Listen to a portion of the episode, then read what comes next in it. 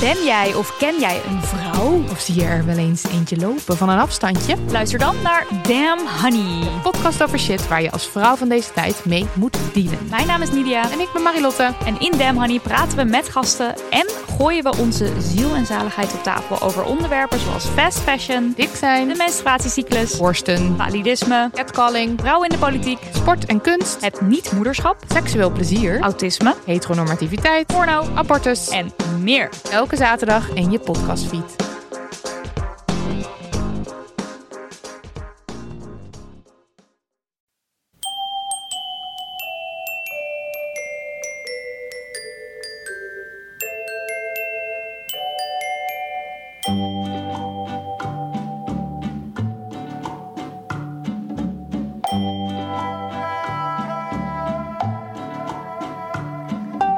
Welkom bij aflevering 96 van de Echt Gebeurd podcast, waar waargebeurde verhalen worden verteld door mensen die ze zelf hebben meegemaakt.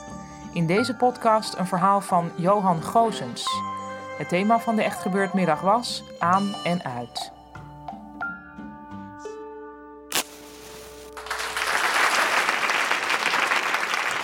Hij heette Prince en ik was heel blij dat hij in mijn leven kwam. Ik, eh, mijn leven was weer een beetje een zootje geworden. Ik was veel te veel aan het drinken en aan het neuken. En ehm, eh, ik ging echt met types naar bed waar ik nog geen tweedehands auto van zou kopen.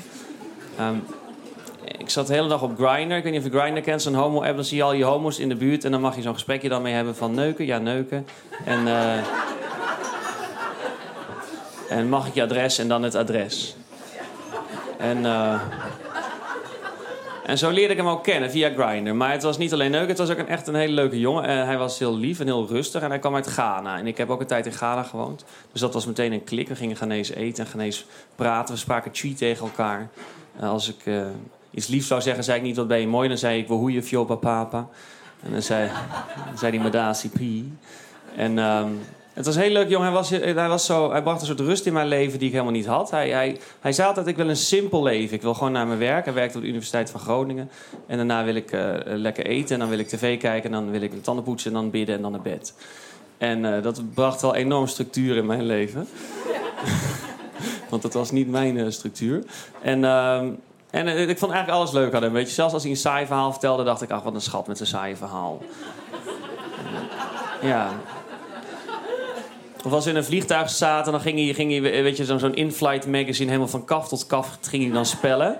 En dan ging hij ook, eh, ja, ging hij ook proactief vragen naar de, hè, de tax-free eh, items. Nou, ik kon me allemaal niks meer voorstellen, maar ik vond het wel heel leuk. En, ehm, en het, was, het enige jammer was dat hij best vaak moest reizen. Hij moest vaak eh, moest hij weg, en voor zijn werk ook.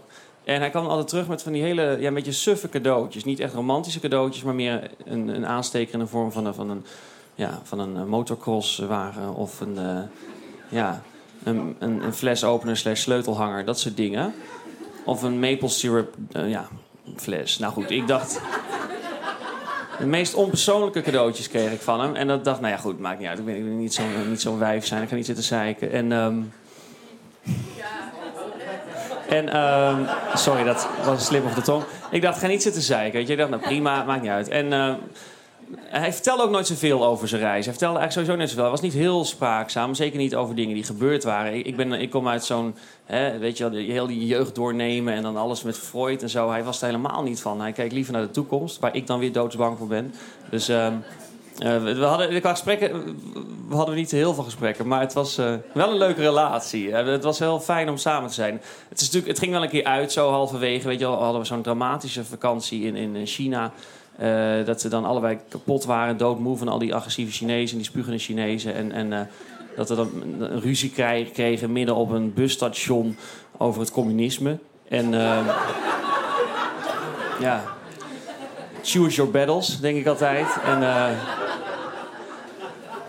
ging het ook twee keer uit in die vakantie. Eén keer maakte hij het uit ergens een heel koud bergdorp. Maar dat was zo, een heel koud hotel ook, waar ze geen verwarming hadden. Want in China bouwen ze soms een hotel zonder dat ze een verwarming inbouwen. Dat vergeet ze dan. En eh, dus s'nachts ging de relatie weer aan. En eh, ja.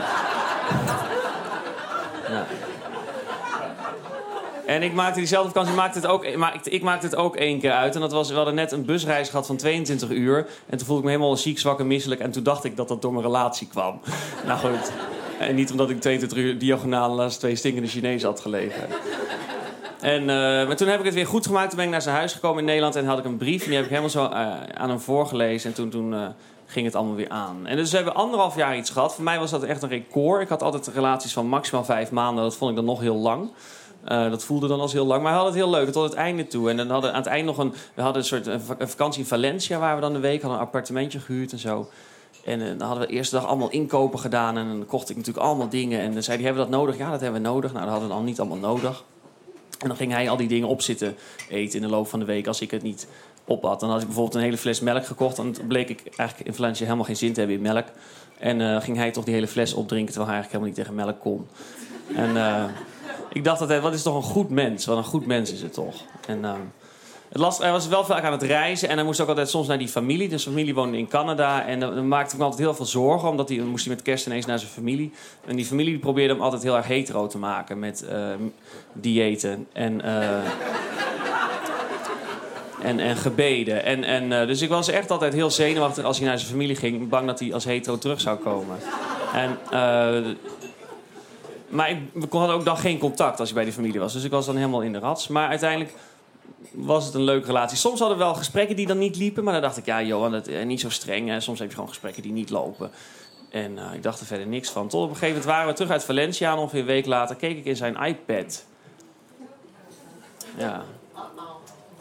En toen keek ik in zijn grinder. En toen bleek die... Ik wist dat hij grinder nog had. Maar ik dacht, het is gewoon meer om je marktwaarde een beetje te bekijken of zo. Of uh, gewoon een beetje impulsen te hebben überhaupt. Maar toen keek ik daarin en toen uh, zag ik allemaal gesprekjes. Neuken? Ja, neuken. Wat is je adres? En zag ik mijn eigen adres staan.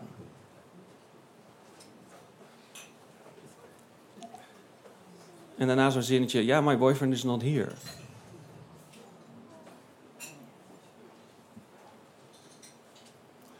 Er was ook één berichtje van. Uh, een, een, een uh, adres in Valencia. Toen dacht ik, dat was het adres van ons appartementje. En het was verstuurd op de dag dat ik in mijn eentje naar een museum ging. dacht ik, ga even lekker naar een museum. Dus ik dacht, hier moet een hele goede verklaring voor zijn. Dat geloofde ik echt. Ik dacht, hier is een hele goede verklaring. Hij komt straks thuis en dan gaat hij het me uitleggen. En denk oh, zo zit het. Oké, gelukkig. Ik dacht al. En, en, hij kwam thuis en ik confronteerde hem daarmee. En hij, wat, het enige wat me meteen opviel is dat hij heel slecht kon liegen. Hij kon eigenlijk helemaal niet liegen. Hij trok echt zo'n kindergezichtje van... nee, maar dat is pas sinds een week. En, en uh, oké, sinds twee weken. Oh, nou ja, sinds een maand dan. En ik zeg, maar hier staat dan een berichtje van de paas. Oh, ja, oké, met paas is het begonnen. Ja, oké, met kerst. Nou goed, zo ging het door. En ik had zoiets van, waarom, waarom was je niet gewoon... Waarom, waarom, waarom is dit? Wat, had je niet gewoon eerlijk... Het kunnen, overleggen dat we een open relatie kunnen hebben, of wat dan ook. Waarom? Nou goed, en nou, ik dacht, laat het even bij. We zien wel of we hier nog uitkomen. Maar de volgende dag ging hij weer de stad in. En toen dacht ik, ik ga nog eens even verder kijken op die iPad. En toen ging ik in zijn Facebook. En toen bleek, er was, op een gegeven moment was hij ooit een week in Montreal. En die hele week was ik heel jaloers. En ik wist niet goed waarom. Ik had helemaal geen reden. Maar ik dacht, waar ben je? Waar zit je nou? Stuur eens een foto van jezelf. Nou, hij vond me heel irritant. Dus hij stuurde zo'n hele zagrijnige foto van zichzelf op een bank ergens. Dat nog niks zei. En... Um, maar toen zag ik ineens dat in die week had hij Facebook berichtjes gestuurd naar allemaal mensen. Ja, ik zit nu bij Chris. En Chris was zijn ex, waar hij vaak mee belde of één keer in de week. En dat vond ik ook maar dat ik er niet over moest zeiken. En uh, hij had ook altijd nog een kettingje om van Chris, altijd. En uh, nou goed, ik dacht, hé, Johan, niet zo moeilijk doen. En uh, ja. En toen ging ik zijn mail openen. En in de mail zag ik eerst niks, maar toen typte ik Chris in. En toen zag ik zeker honderd mailtjes, allemaal naar Chris en van Chris. En Chris vertelde ook allemaal hele saaie verhalen trouwens. Ja. Maar niet alleen mailtjes, ook vliegtickets. Er zaten vliegtickets tussen. Dat die. Uh... Ja, toen ik zo bezorgd om hem was dat hij bij zijn familie zat. Zat hij niet bij zijn familie, maar in Turkije in een beachresort. En toen dacht ik, nou, dit gaat nooit meer goed komen. En toen wachtte ik tot hij thuis kwam. En toen heb ik echt al die kutcadeaus van hem in een tas gestopt. en toen heb ik, ja, weet je, zo'n filmscène nagespeeld... waar je dan heel hard huilt en schreeuwt... en ook een beetje bang bent voor de buren. En, uh, En toen heb ik eigenlijk ben met hem gestopt zoals ik ooit gestopt ben met roken. Gewoon heel rationeel. Dat je denkt, hier, dit is niet goed voor mijn kappen nu. Wegwezen. En zo heb ik hem ook mijn huis uitgestuurd. Terwijl ik alleen maar dacht, blijf, blijf, blijf. En... Uh, hij is nog een paar keer bij me langsgekomen. En op de een of andere manier, drie keer of zo heb ik hem nog gezien. En je hoopt altijd dat iemand dan een verklaring geeft. Waardoor je denkt, oh, daarom. Nee, dan snap ik het. maar dat lukte helemaal niet. Sterker nog, hij had helemaal... Nee, hij leek het zelf ook helemaal niet te begrijpen. Hij zei, van, ja, hij zei zelf ook tegen mij van... Ja, denk je dat ik dit ooit nog een keer ga doen? Ik zeg, nou ja, dat weet ik niet. Maar ik zou het niet kunnen. En... Uh, ik heb hem echt uit mijn leven gebannen. Gelukkig ging hij uiteindelijk emigreren naar Abu Dhabi. Daar was ik heel blij mee, want het was toch een beetje... Zolang hij nog in Nederland was, was het alsof ik gestopt was. Maar ik had nog wel een pakje in mijn kamer. En uh, ik kijk nu soms nog één keer per maand op zijn Twitter-account. Zoals ik soms nog wel eens ruik aan een sigaret. Ja. En uh, ja, dat is herkenbaar. Ik denk, ik was ook misschien gewoon verslaafd aan hem, weet je. Ik was gewoon verslaafd. Ik, ik, daarom zag ik niks. Daarom, ik had een soort tunnelvisie. Ik zag niet dat die, die, die stomme cadeautjes... die kocht hij natuurlijk, omdat hij met zijn ex was hij dan ergens... en dan kon hij niet met een heel romantisch cadeautje thuiskomen. Hij tagde hem ook nooit op Facebook. Daar vond ik ook niks van. Daar moest ik ook niet over zeiken, vond ik zelf. En als, hij, als ik dan een foto van ons tweeën maakte... dan ging hij altijd een beetje als een soort hooligan om mijn nek staan... Uh, en nu later, pas na een jaar, dacht ik... oh, dat is expres, zodat niemand kan zien dat wij een relatie hebben. Nou goed, dit was een jaar geleden een enorm drama. En iedereen valt over elkaar heen dan met allerlei clichés. Uh, wat zeggen mensen? Van, uh, ja, heeft je natuurlijk vernederd. ik denk, nou ik weet niet of je het nu over mij hebt. Um, of over jezelf. Maar, uh, maar mensen ook zeggen ook allemaal van... ja, nu ga je nooit meer iemand vertrouwen. Dat vind ik dan zo... Nou ja, dat weet ik niet hoor. Ik moet eerlijk zeggen, als ik één ding heb geleerd van deze relatie... is dat ik juist heel goed van vertrouwen ben. En dat laat ik niet verprutsen door zo'n klootzak. Dankjewel.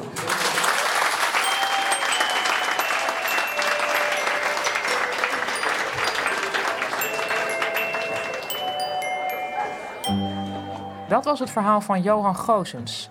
Johan is cabaretier en hij toert momenteel door het land met zijn voorstelling Daglicht.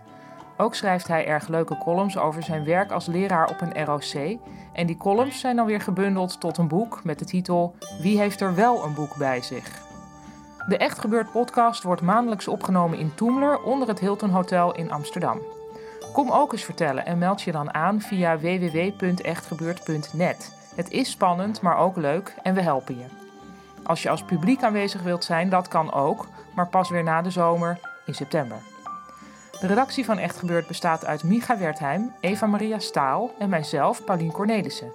Rosa van Toledo doet de productie en de techniek is in handen van Nicolaas Vrijman.